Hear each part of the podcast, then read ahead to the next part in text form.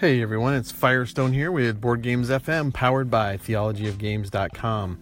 So last night was game night, and what did I play? We played Chameleon to start out with because that's a perfect filler. We played that for about 20 minutes. It's such a good game, people. I'm telling you, this is Werewords and Chameleon. I, ha- keep them both in the same box. The Werewords fits in the Chameleon box after you take the insert out, and it's just perfect. Either of those two games is going to work as a filler with anybody that shows up a and plays in any number although larger numbers on chameleon are a little tricky because there's only one chameleon but still great game but the highlight of the night was rising sun so one of the guys backed it at the full i think i think he got everything level and this is a game from CMON and kind of similar to Blood Rage in that it is a designed by Eric Lang, and it's a dudes on a map with amazing minis, and that's what it is. And believe me, those minis are amazing. Like I'm not trying to downplay that at all. Each of there were it was a six player game, which is probably too many. Just so you know, it was too long. Like I understand why. I mean, that it goes to that number and a lot i know a lot of people that like those kind of games are just fine playing with six players. And it really was fine. It it, it was remarkably fast for given that it was a six player dudes on a map game. But still i probably wouldn't play with that number again. But each of the six factions was unique. It had its own power obviously its own color and each of them had four unique miniatures that were unlike any other faction, and unlike there were two of the basic soldiers, a daimyo and then a priest. It was amazing, and they were so great. And oh, that game, the miniatures on that, and then of course there are the huge miniatures. So basically, it's a it's kind of an area control negotiation game. You're trying to control areas, but this has an interesting mechanism where you can actually get um, points by killing yourself and committing seppuku. And so you're bidding on who is going to get to do that to their troops in an area whenever there's a battle. And so some people might be killing themselves, some people might be taking other people prisoner.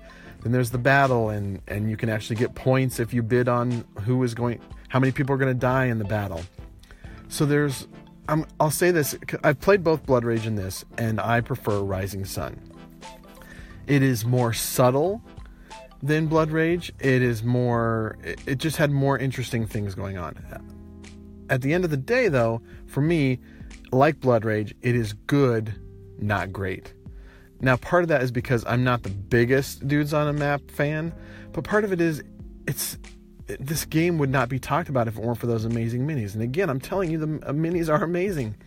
But it is just a solid dudes on a map game mechanically, but then you have these miniatures that allow CMON to charge $150 for it.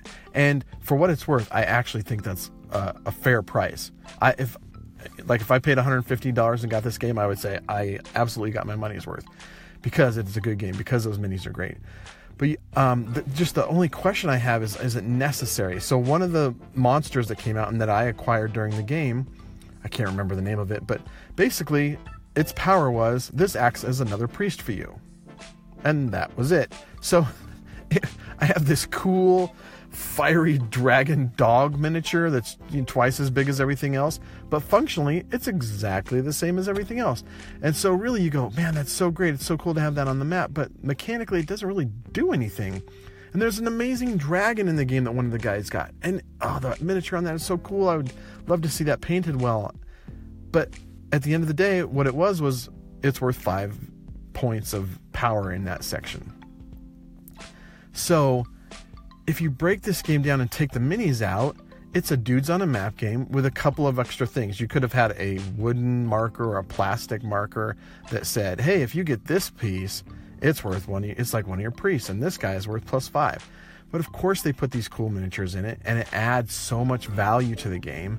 And I know I'm just rambling here, but what I'm trying to figure out is is if I'm not sure I like this trend of taking games that are good and then making them premium with these amazing miniatures because it's it's a good game, it's not a great game.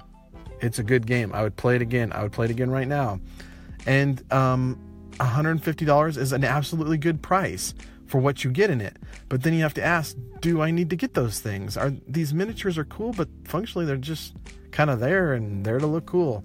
Anyway, I'm I'm kind of rambling, but I enjoyed Rising Sun. I would play it again. I would even consider backing it. Like if I had a time machine on the back, I might go, yeah, you know, 150 bucks for this kind of game. It's pretty cool. I'm just not sure I like the trend. I'm not sure I like the trend of taking good games and then making them premium because of miniatures. And you know, we can see that in Batman Gotham uh, City Chronicles. That game is 200 no, 300 $320 for all in for everything and it's a miniatures game. And the gameplay is probably going to be good, but it's probably not going to be great. I've not played it, so I don't know that. But anyway, let's talk about that. What do you think about miniatures? What do you think about taking good games and, and adding $75 worth of, of miniatures to them? And um, let's hear what you have to say. Rising Sun is a good game, though. Bottom line, I would play it again. You should play it. It's fun game. Talk to you later. Bye.